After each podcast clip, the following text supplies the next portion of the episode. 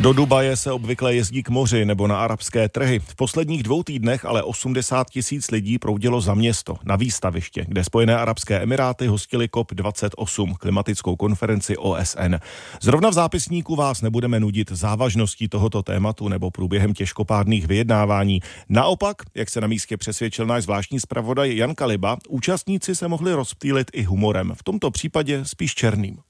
Stojíme ve velkém sále, odkud se vstupuje do vyjednávacích místností a tady se tyčí obrovská tabule s velkými kreslenými klimatickými vtipy, které, jak nápis uvádí, nejsou bohužel tak docela vtipy. Bezprecedentní se stává normou. Čteme jeden z nápisů a pod ním obrázek s olympijskými kruhy, dvěma olympijskými sportovci a s názvy nových disciplín. Horký maraton v 55 stupních, surfování za hurikánu, paragliding při tornádu nebo běh na 400 metrů s překážkami z bleskových záplav. It's, it's, it's good, good, good. Zaujalo to i Tamáše z maďarských odborů. If you have joke, Kde je vtip, tam je poselství, říká. Bez toho zůstane jenom pláč.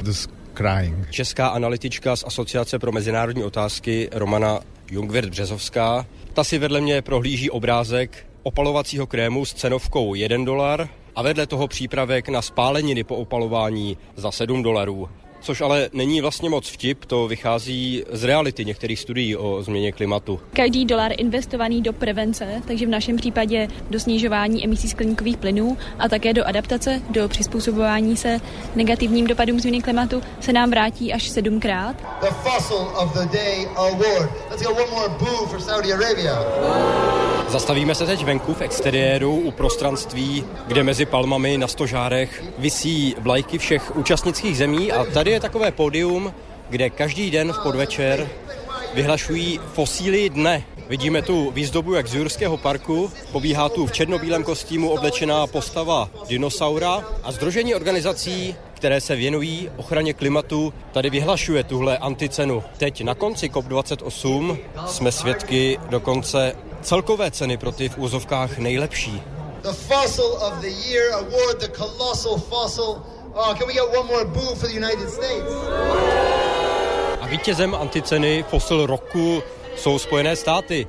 Mimo jiné za to, jak eh, směšně málo vzhledem ke své historické zodpovědnosti slíbili poslat do nově se rozbíhajícího fondu ztrát a škod způsobených změnou klimatu. Here at COP28. Na COP28 přijeli i české mladé delegátky OSN, studentky Zuzana Helerová a Kristýna Bulvasová.